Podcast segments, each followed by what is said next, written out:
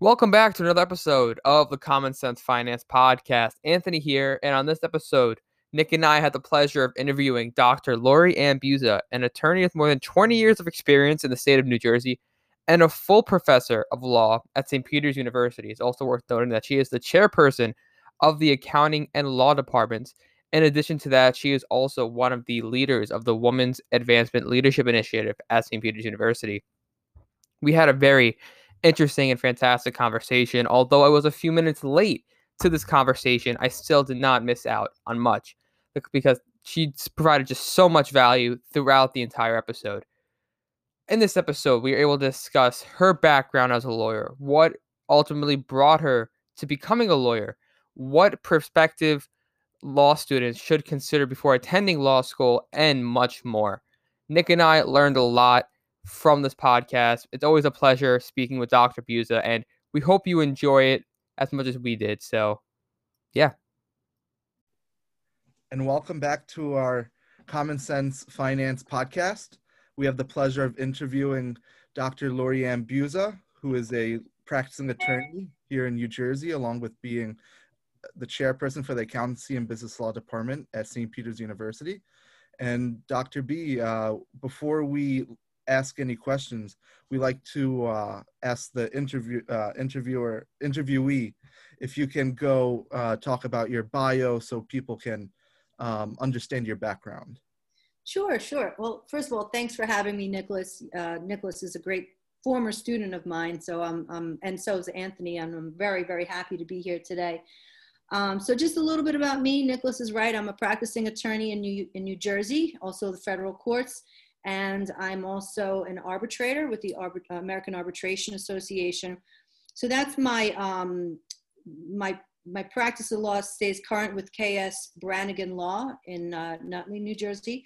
But my, my main gig, as you know, Nicholas, I'm a full-time professor. In fact, I just made full professor at St. Peter's University. I'm so happy about that. Um, I teach all the business law courses there. I chair the business law and accounting department.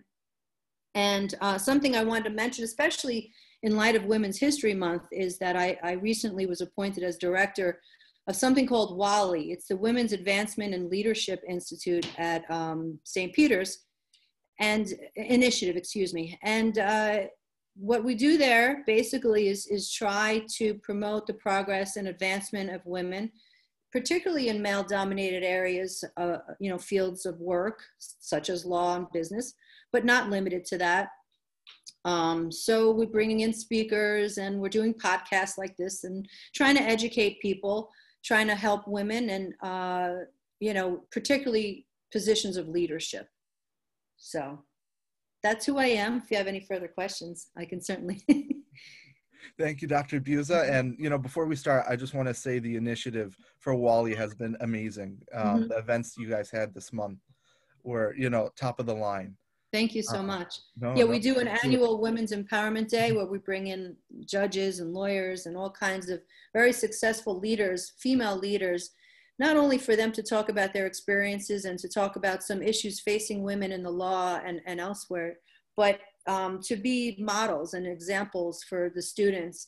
I always say for, for women to see what's possible and, and for men to kind of get used to it, uh, women in, in these uh, high powered positions. Thank you, Dr. B. Thank you. And uh, just to get started, would you mind um, asking us how you got um, into law? What, you know? Absolutely. Yeah. No, sure. Um, and that's a common question that I get as a professor and an advisor.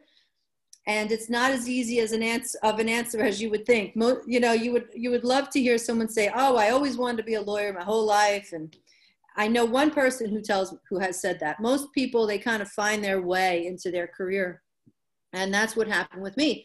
I was actually a, psych, a psychology major, double with political science. I had a philosophy minor. I was heavily into martial arts. I even was dabbling in acting and modeling and things like that. So not, none of those things that I just mentioned involved law, right? Um, but as I was progressing in college and things were unfolding and you know i with my martial arts i had gotten injured i really couldn't compete anymore so i started teaching self-defense and when i was teaching self-defense classes for women um, I was enjoying helping people and I was enjoying empowering women. Uh, and then, as luck would have it, I got an internship one summer for the sex crimes unit in Staten Island, New York. And again, I was helping women, and and I liked it. I was only a, a little intern at the at the time. I was receiving that gratification from helping people and, and observing lawyers do this on a much more grand scan, uh, you know, level than I could as just my little volunteer work. Uh, and then I was placed uh, Washington internship in DC. Uh, and as luck would have it, I, I, really didn't have much of a choice. I was just told, you know, work for the narcotics division at, at the for senior narcotics of the U.S. Attorney's Office. So I went along. I was excited to do it, but in my mind, I wasn't thinking I want to be a lawyer. I was thinking this is a great, exciting trip to spend a semester in D.C., learn, and I was placed with lawyers. I was placed in this internship. And the more and more that I observed, I really became, you know, fascinated by the law. And one of the um, senior narcotics prosecutors said to me, you know, you, you have such an interest in, in women's issues and helping people, and you know you can do so much more as a lawyer than you could you know, it's wonderful you help 10 people on a Sunday, you know, 20 people in a, in a class, but look what you can do with a law degree.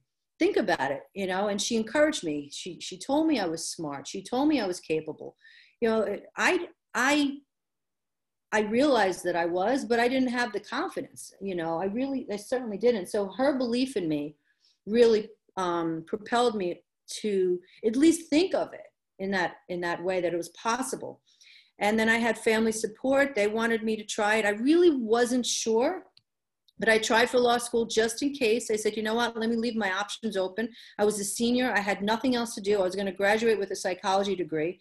And the thought was maybe I'll go for a PhD in psychology. I really like psychology and philosophy. But then I thought to myself, this law thing is kind of simmering in the background. Uh, I went for the LSAT, I did well enough. I only applied to two schools, really uh, with the Rutgers because that was the only one I thought I could afford. I surprised myself by getting into it and it wasn't until the summer before that I finally said to myself, you know what? Let's do it. Let's try it and see how it goes. So I did try it. I loved it. I loved learning about the law. I, I didn't like the work, it was hard. I, but I really was intellectually stimulated and empowered every day with that gain of knowledge. Uh, and I do have, I have developed gradually, as you can hear this story unfold, gradually this love of the law. Um, so that's how I got into the law. Uh, it, it's probably another question how did I get into teaching or practicing, right? But um, that also kind of unfolded. I landed this big job out of school with a wonderful law firm, a, a large law firm, Wilentz Goldman and Spitzer in, in, Woodbridge. I was so happy to be there. Um, a very prestigious job, good money. But the practice of law, it was great, but I also wanted to have a family. As soon as I got pregnant, I realized I probably didn't want, not that I couldn't do both, but I didn't want to do both at that time. So I wanted to take a leave of absence. During that leave of absence with my first pregnancy, someone asked me to cover a class at St. Peter's. Father McMullen, who's since passed on, he said, he called me on the phone. He said, Hey, dearest, you teach, you know law, right? You, you're a lawyer, right? I said, Yeah, why? He said, We need someone to cover a class. Would you do it for us? I said, well, Father McMullen, I'm six months pregnant, but, and I, I've never taught before, but if you really need it, sure. He said, we really need you in two weeks. Two weeks. He gave me a full-time schedule to teach in two weeks, and I didn't even have any of the books.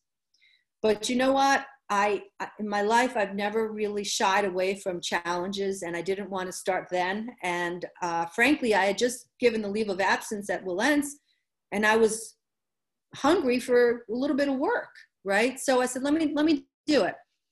Let me tell you, Nicholas, I walked into that classroom uh, thoroughly unprepared because I didn't have the textbook to teach what I was about to teach. But once I opened my mouth and started talking and, and received the feedback from the students, I knew that was my place. That was my calling. That's where I wanted to be. And that was years after I graduated law school. I practiced for five years as a full, you know, a full-time associate. Uh, and I always say to students when they ask me, when did you know you wanted to become a law professor, which is a different question than lawyer? the day I walked into that first classroom when I was, however old, you know, late 20s, whenever that was. So it took me all that time to finally realize what, I wanted to be when I grew up, which was a law professor. And loved it, uh, started as an adjunct, and when opportunity arose that I can do it full time, I grabbed it. At the same time, I was raising my children and uh, having a wonderful life, doing two things that I love being a mother and also being a professor.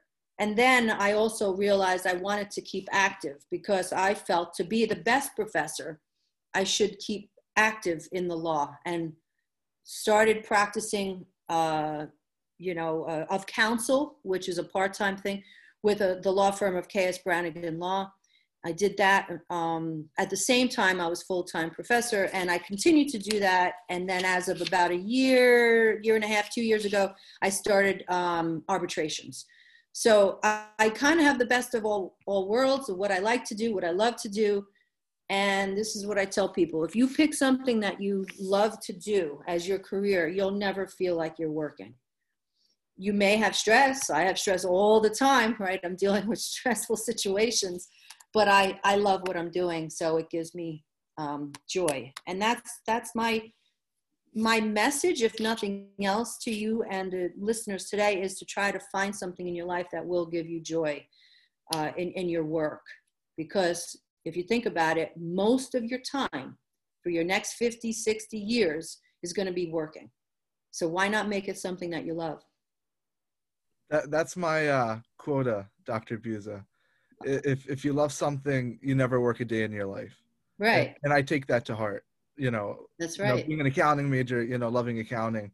Mm-hmm. And and the goal is after KPMG, you know, the goal is to teach at St. Peter's, hopefully one day. Oh, awesome! We'll be colleagues. No. but so, not to be confused, Nicholas, with when people think, oh, you have to, you're not going to love every aspect of it. Okay, I didn't love working till 11 o'clock at night and weekends, and I didn't love some of the you know grueling nights and stress and and uh, believe me there work is still going to be work so i don't want anyone to be under the illusion that everything is all rainbows and and flowers and you know fun um, it should give you satisfaction that's what i mean by love what you do at the end of the day if you feel that you've accomplished what you wanted to you enjoy it maybe you've helped in my case i have gratification from helping people mm-hmm. you know and I feel um, that joy that comes from that. But that doesn't mean what I'm doing is always easy or what I'm doing is always joyful. So, you know, I, I just want to impress that upon students because I don't want them to think that, oh, I'm in this internship and it's hard work, so that must mean I don't love it. No, hard work is necessary. And sometimes it's necessary to get you to that next step. Don't forget, I wouldn't have gotten the teaching job if I hadn't put in the five hard years as an associate practicing law because they wanted a practicing attorney, right? So it's um it, it's it's very important that you groom yourself, you develop yourself, you build yourself to be uh, in a position where ultimately you're in in a job that you do love. I didn't love all of them. um, and and the next question, Dr. Buza, would be that there are many people unsure about attending law school. Mm-hmm. What would what should they take into consideration before making that final decision? Well, you know that's a good question. What I I did some internships as I mentioned, so I think if you can get an internship to see what exactly lawyers do is very important. Anybody would want to be a lawyer, right? Say I'm a lawyer, I'm a doctor. It sounds good, but do you want to be a lawyer? Do you actually want to do what a lawyer does? So, how do you know that? In my case, I didn't have one family member in the entire history of both sides of my family that was a lawyer. So, what did I do? I, I asked people who were lawyers at the internships that I did, and, and uh, I did not have a professor that was a lawyer, but had I, I would have, you know, like I think it's important you talk to lawyers. So if I'm talking to my students now, I'd say talk to lawyers, do an internship, ask questions. Um, what what is your your end goal? Uh, going to law school, by the way, is not only for people who want to be lawyers. That's the main thing. But like myself, you might want to teach, or you might want to um, just uh, arm yourself with more power if you want to get into politics or there's all kinds of jobs that would love to have lawyers take those jobs. Uh, but law school's hard, right? So uh, it's expensive too. So you want to make sure that that's something that you're going to enjoy. Look, look what happened to me. I did not know I was going to like law school. And I remember discussing this with my dad, who's not a lawyer, but I trusted him. And he said to me, you know what? What do you got to lose? Try it. See it. See if you like it. You can always, you can always quit. So I kind of went in with that approach and i'm not suggesting that people should just try things to try them but if you have an interest you think it's you know something that might be uh, something you would enjoy and you've already done some research you've talked to lawyers you've observed lawyers and you think that might be something you'd enjoy don't let the fear of law school's difficulty you know um, hamper or dampen your decision to try it the other thing I want to say is people, I have kids now who are getting older and my students who are like my kids, you know, I tell them, don't think, don't rush. You, it's okay if you, it's not a waste of a year to try something out. It's not. You know, you can change your mind. When I was in law school, I was one of the youngest students in law school at 25 years old. I, I mean, uh, grad, yeah, was I, I graduated at 25. That's right. Um, most a lot of the other students had already been out and living their lives. I remember one of my friends was a doctor. He was a medical doctor and he came to law school because he wanted to change his career. So people change their minds all the time and that's okay. And don't feel like oh my god i got to decide right now when i'm you know my senior year of college and if i don't go all is lost no you could try it out you also could take a year off and then try it later but try to make every decision, whether it's your decision to go to law school or somewhere else, based on as much information as you can gather from people who are smarter than you, from people who understand what it is that you're looking for. Um, and I, that's what I do. I ask a lot of questions and I'm humble. If you're humble enough to ask the right questions, you'll learn the best information. You don't know it all. As old as I am and as much as I've lived, I'm the first to ask questions. I'm still the most humble person you'll meet in the room. And I, I think that if you stay humble, you your mindset's different and your questions are better. Your questions will be more open and you'll be willing to receive the information. So stay humble and stay open to receive that information and you'll make the right decision. There's no wrong decision. You can always change your mind. Thank you. Thank you, Dr. B. Mm-hmm. And and, and our next question would be How beneficial do you think it is for a business student to have a grasp of the law? Well, I think every student should have a grasp of the law, in particular business students. But why do I say every student? Because the law is all around us all the time. You can't walk out your door. Actually, you can't leave your house without the law being involved in your life. So, in particular, an introduction to law class, contracts classes, I think are very, very important for any student to have. I feel like it's just, we're living in society where laws govern us, and yet we graduate students who never take a law class. It doesn't make sense to me. Every student should have a basic intro to law class to introduce them to our court system. Um, you know what what's going to happen if if they violate the law? And it's not only criminal. A lot of students think crime all the time because that's all the tv shows are right? But most of the law in your life has nothing to do with criminal law. Probably 80 i don't know this i'm making this up but i'm guessing maybe 80% 90% has nothing to do with criminal law. So business students in particular you're going to be dealing with contracts you're going to be dealing with all kinds of issues that involve the law. So i would say beyond the intro to law class, definitely agency and business organizations you want to learn if you're a business student, um, the UCC, Uniform Commercial Code. If you want to become an accountant, you definitely have to know this stuff. You, you know, you, it's going to be on the CPA exam, a lot of this stuff. Uh, but beyond that, when we say business students, let's not confuse that with business majors. Most of us are business students, if you think about it. If you're going to become a doctor, you're going to open up a business, you need to understand business.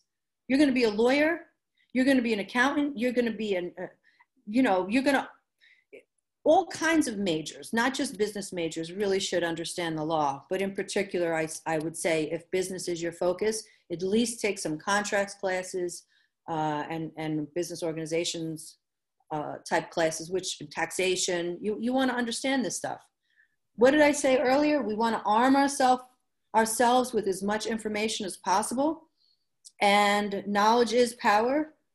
I, I don't want to walk around and not understand the law and what's going to happen to me if I violate it. What's going to, you're in about, I don't know, Nick, you're probably in a, a couple, maybe 10 contracts right now that you don't even realize, maybe 20 right? You're, you're in a contract with your phone company. You, you probably have a lease. You probably, who knows, you, you, with the school, you probably have maybe a scholarship. So you're in all kinds of, if you're an athlete, you have a, probably a contract. You're in all kinds of contracts. You should be able to have a basic understanding of the law. And I, I remember going back freshman year, and I think you approached a nursing student to become a business law minor. And she was like, Why would I do that? I'm a nursing major and you told her, hey, aren't you going to get a contract for employment? You should understand what's in that contract. You should take a business law course. At so, least one so, class, yeah. the intro to law class. I think honestly, everybody should have it. Mm-hmm. Like math, science, history, intro to law. Mm-hmm. No, and, no, yeah. Oh, yeah. Like, also, first of all, thank you for coming on. I'm sorry I'm late. Hi, second, of, second of all, I think you make a very excellent point. I think as an accounting major specifically, Nick and I see all of these legal aspects that we learned in your class your classes specifically i find it very i honestly find the law very interesting and if you're going into accounting or even a non uh, business related field like you say uh, it, it's very critical. It's like personal finance. It's like something that you should know mm-hmm. just just to get like just to go on with your life Right. What happens if you if you bang into somebody with your car today going to Kmart? I mean, what what what's going to happen? How do you file a complaint if you're harassed at work? Now, you're not going to know the detail. What I tell my students is you're not going to become a lawyer in a couple classes at, at undergraduate school. You're not going to please don't don't fool yourself into thinking you run, understand it. But what it will tell you and teach you is it will it will let you know. I think what my classes do is allow you to spot the issues and know when you need to get a lawyer, right? I mean, the basic understanding of the court system and the law, plus the understanding of when this might be negligence. When I, you know, I, I don't trust yourself to make this legal judgment. You have to obviously seek an attorney, but now you're you're kind of armed with that information. When do you go to the attorney? What's what's relevant to bring to that attorney? And uh, and then certainly I think with contracts and uh, your personal finances and just listen, every one of you, you're going to get a job. You're going to re- some of you are going to receive employment contracts. You might not have money to bring it to a lawyer. Isn't it nice that you you kind of have an idea of what we're looking at, right? What's the, what makes the elements of a contract? What makes that contract valid? So I think um, I think it's very useful. Thank you, thank you. No, hundred percent. I I agree. And and going back, uh, you know, you being the director of WALI and it being Women's History Month right now, um, would you mind sharing your experience as a woman in a traditionally man-dominated field and how it's changed over time? Yes. Yeah, definitely. In some ways, it's evolved a lot. Okay. Um, in some ways, it stayed the same, but um, when I first got out of law school, I remember it was we were graduating 50% women when I graduated, and we're still graduating 50% women. That hasn't changed. But you would think if 20, even before me, you know, if 20, 30 years ago, we were graduating 50% women, why don't we have 50% partners? Why don't we have 50% CEOs? Why don't we have 50? We don't. I don't know the numbers. I wish I would have realized to look this up beforehand, but I'm guessing it's less than 10, maybe 7 8%. We have female partners. I'm guessing. You know, check that information on your own, but I know it's not 50%. And, you know, we've, we've kind of plateaued. I, we're there. We're, we're still struggling to obtain positions of power, leadership, decision making, shareholders very few women are in those positions and that's what i want to see the change to continue to evolve. Very few female judges when i started. Now we have a lot more female judges. Um, i was often often the only woman in the room. Now it's not as much the case. But i remember vividly walking into a room and being the only woman. And i mean a team meeting you know there could be 10 15 people maybe one, maybe two women. There were only a handful of female attorneys at, at the firm that were partners. Um, you know, when I started to now, I think there has been an evolution. As a, we still have sexual harassment, of course, hostile work environment claims, of course, but I felt like it was worse when I started in the sense my personal experience. Maybe I just built confidence. Maybe I'm just maybe people aren't going to take as much advantage of me because of my age and my experience. I don't know, but when I was eh, first out of law school, I remember some situations where the assumption was that I wasn't the lawyer, I was the secretary. Not that there's anything wrong with being the secretary, but there was never i didn't walk in the room and there was an assumption that she's the lawyer it was she's the secretary and then i would confuse everybody that i was actually the lawyer or i used to say with my male counterparts they would walk into a room and, and as a lawyer and the assumption was that they knew what they were talking about. Now they can ruin that assumption by saying something wrong or stupid. In my case i walk in the room as a lawyer i have to build the the respect of the people. Rather than starting at oh she's a lawyer she must know something no she's a woman lawyer hmm let's be suspicious of this and let's hear if she's good or not. That again 20 years ago i'm not necessarily saying that now but i did feel that and i can give you one quick little example of it was i remember there was a junior attorney at the firm that i worked at i think he was three years my junior um, three years is a big deal when you're first out of law school. When you first get out of law school, you really don't know what you're doing. You know, you're really learning. Three years later, you still don't know a lot, but you you know you, you know enough that you're doing a decent job. And um, I remember I had a client come in, and his office was next to mine. This this other gentleman, and I do remember the client, the secretary, having a little discussion. My assistant having a little discussion with this client And the client saying, Oh, you know, is he an attorney too? Pointing to the other attorney. And my assistant was saying, Well, yes, but you have an appointment with Lori, you know. But really, maybe I can have him. The, the guy kept, you know, asking for the male attorney. And he did look older than me. He did, you know, he had an air of wisdom about him, maybe the way he looked. But my secretary said, But why? You have an appointment with her. Why do you want to go? First of all, he said, Well, I think I'll feel more comfortable with him. And she said, Do You do realize that she's teaching him how to handle these matters. She's the senior attorney. And, um, you know, it was that kind of experience, experience that I faced a lot of the time. Or let's say I was in a room with this a male attorney. The entire conversation of the client, the eyes, everything would be on the male attorney, as if I was the assistant. I, I felt that you know you it's it's in the room you you can you can feel it until i would prove myself until i would speak up and someone would realize oh wait she is competent oh wait she is intelligent or she does know her you know shit right so um but that part i think has evolved i don't notice that as much i think now like i say we've gotten people used to the fact that we are competent lawyers, whether we're male, female, no matter what our gender or race, you know, there's that little handicap though when you first start out, I believe. And also being youthful too.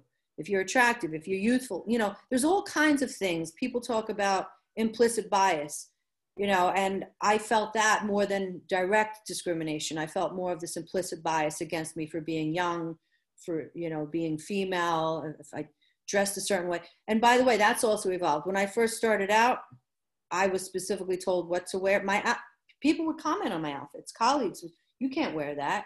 You know, you don't comment on someone's. I would, and when they say you can't wear that, I was wearing a suit, very formal suit, hair in a bun, you know, short heels, nothing crazy. Now I go to conventions and I see women they dress very colorfully. I'm very happy to see that because they can express themselves. I was told wear a gray suit, a black suit with a white shirt below the knee, stockings, hair back, tight. If I had my hair down a couple times, people said, put your hair in a bun. Um, I don't see those types of things as much anymore. So that makes me happy because I think we should be able to express ourselves. I think we should be able to celebrate our femininity and however we want to express uh, our culture and our gender or not. It shouldn't be it shouldn't be part of the equation. You should be judged on your work and not what you look like. and that i find that thankfully has gotten a little bit better but we still have that struggle yeah i 100% agree i find it interesting how you note that you know women have to i get in a sense work harder right out of school because they don't have Mhm. that reputation immediately because they're not a man.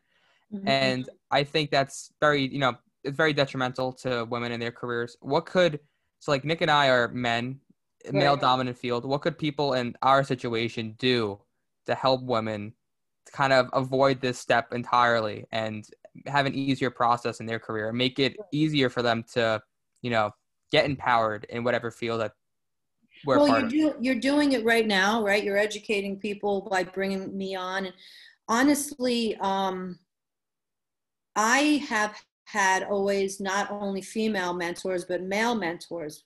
Men have helped me very much in my career, and I'm in gratitude to them. You have to help each other. It, you know, so the women that you're graduating with, do what you can to to support them like in that story that i just gave you. If that gentleman knew about it with the law firm he could have spoken up and said well hey she's my teacher you know?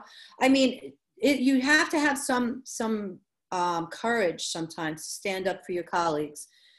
What you could do mostly is probably what you're doing with education and being visible. And what this is what i'm doing. It, having more women in power that you see as a young man. You're you guys don't realize you're still very young. As young men seeing women in positions of power that's that psychological it it, it kind of um what's the word that i'm looking for? Dilutes that implicit bias that we all we all have it. I have it too. Every single person has some kind of implicit bias. But the more you get used to people who look different from you or different gender from you in power that implicit bias i think goes away or it gets dampened which is which is good. So um, be open. Uh, there's less that i think you guys can do right now for people older than you like in the actual positions. We need you to help the next generation obviously by being aware and educated and that's my job is to educate you not the other way around. And i hope that i've done that. And i know with the two of you i know you personally you both you get it and you're open to it all. And i think the next generation your generation and their going forward is much more open to it because you've grown up with it. You've grown up seeing people like me in positions of power. I didn't. Luckily i had that one girl, woman that I work for the U.S. Attorney's Office, that she was the first woman that I had ever seen in that kind of position of power. Not only did I see it, she was amazing. She kicked butt, but she believed in me. So I I was empowered in that moment because I didn't have that prior. So however you can think of empowering, maybe if you have sisters and and um, friends and colleagues your age, definitely do whatever you can to support them and then they to support you. We support each other. It's not a, race. It's not a competition. It's just where if if you are sitting in the room and someone says something like i endured stand up for them. I remember that one time i was sitting in the room uh, four or five men were sitting there my team and then we had a couple clients came in. They were men. And uh, the, the male senior attorney turned and said oh you know welcome. Come on in we'll get you coffee, sit down. And right as he said that, the guy turned to me and said, Yeah, I'll take a coffee black. You know, he just assumed I was a secretary. But my senior partner stuck up for me. And he said, No, she's the she's the attorney. Uh, I'll get it for you. And he went out of the room. Instead of getting the secretary or whatever, he wanted to make like a a point, you know, and he did. So I had many men stick, stick up for me and, and do the right thing by me. So if you're doing that, you're doing a great job. And that's all you can do, you know, is your best. Yeah, I think that's great advice. I think that's the least people like us could do for uh, this the situation.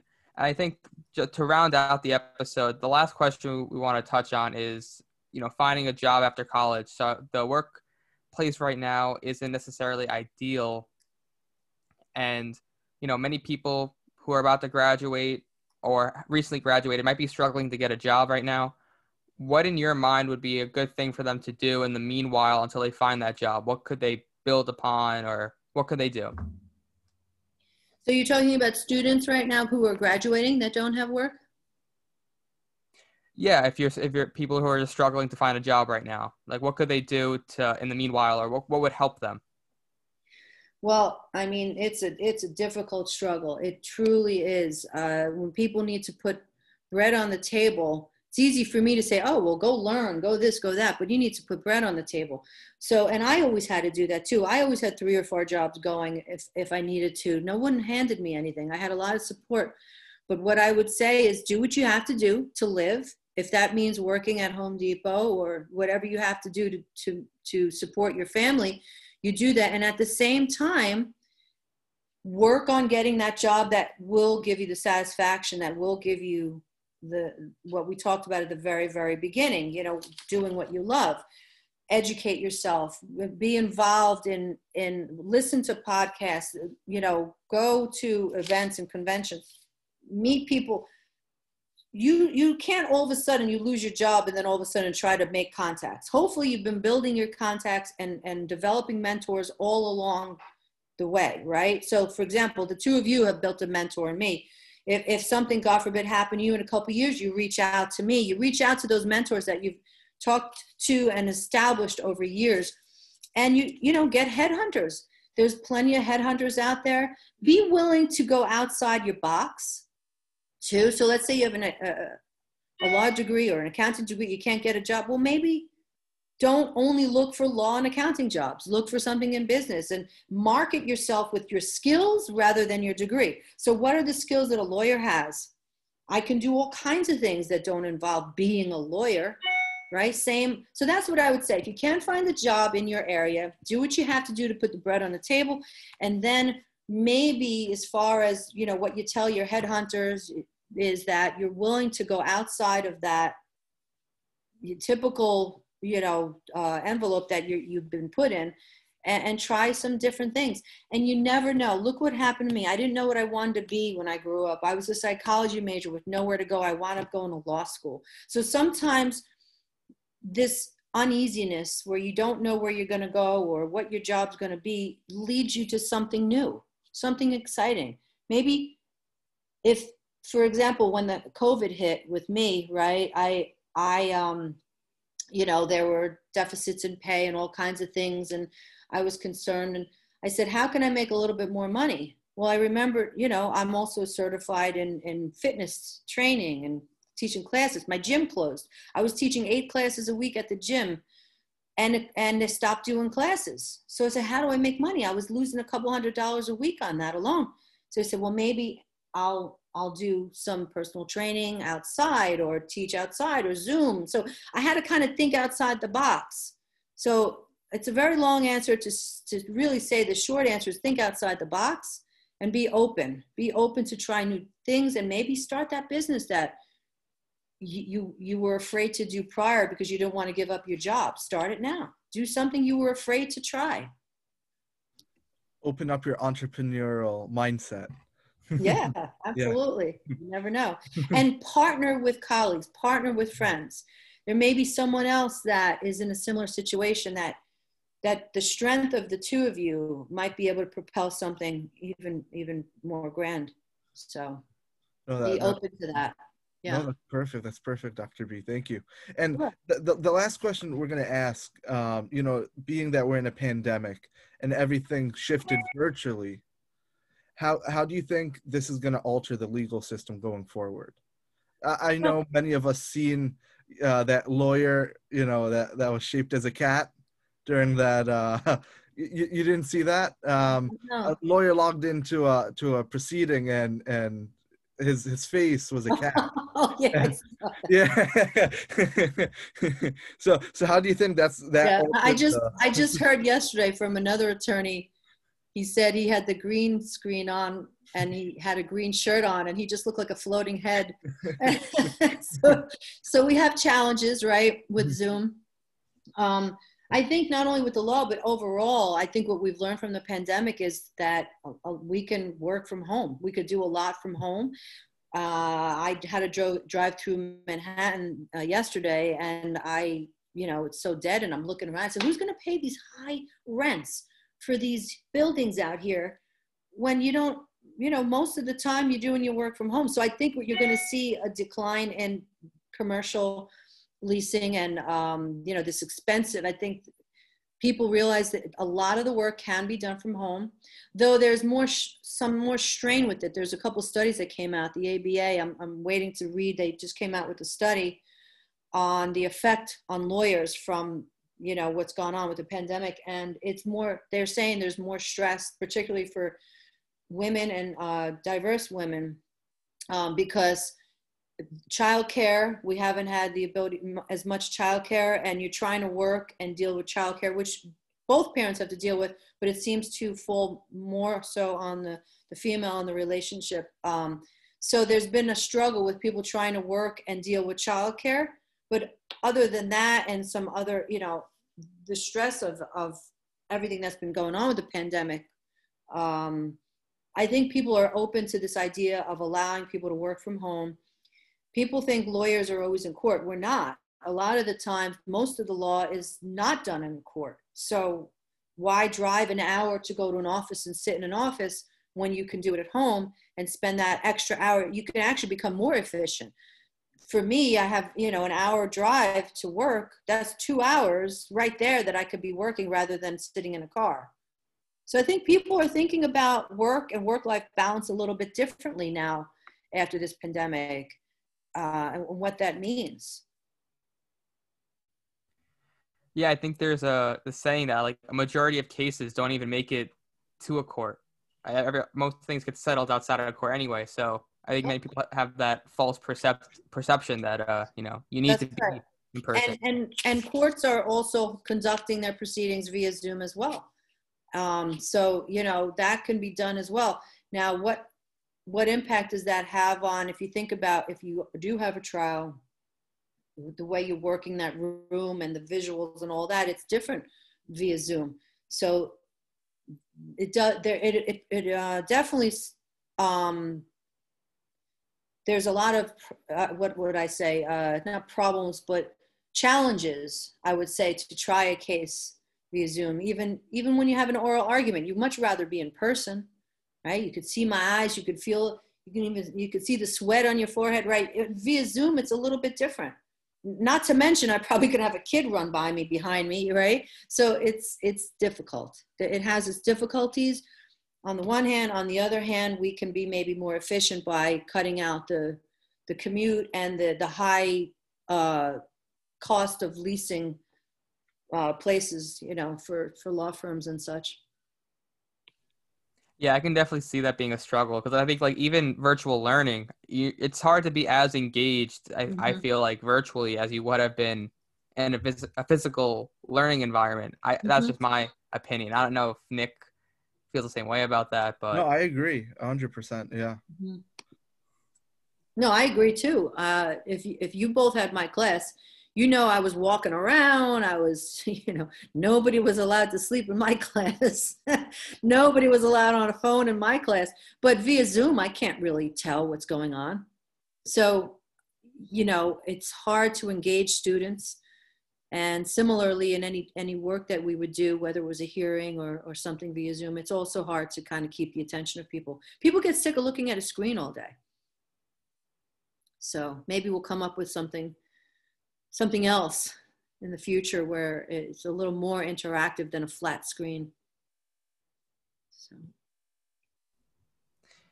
But yeah, I like to. Uh, I think that's a great way to end the episode. Uh, thank you, Dr. Buza, for coming on. Uh, I know I was late, but I really appreciated the the latter half of the episode and the conversations I got to hear, uh, got to have with you. So thank you for coming on once again. We really appreciate it. It's my pleasure. And, and a shout out to both of you, uh, Nicholas and Anthony. You're doing a great job with the podcast and, and everything that you're doing. I wish you both luck. And anytime you want me to come back, I'm happy to do so. Thank you. Thank you, Dr. B. Thank you. Bye, guys. Stay well. Bye. Nick and I are not certified financial professionals. This podcast is for educational uses only. It should not be used as the basis to buy or sell a security, nor is it the offer to buy or sell a security.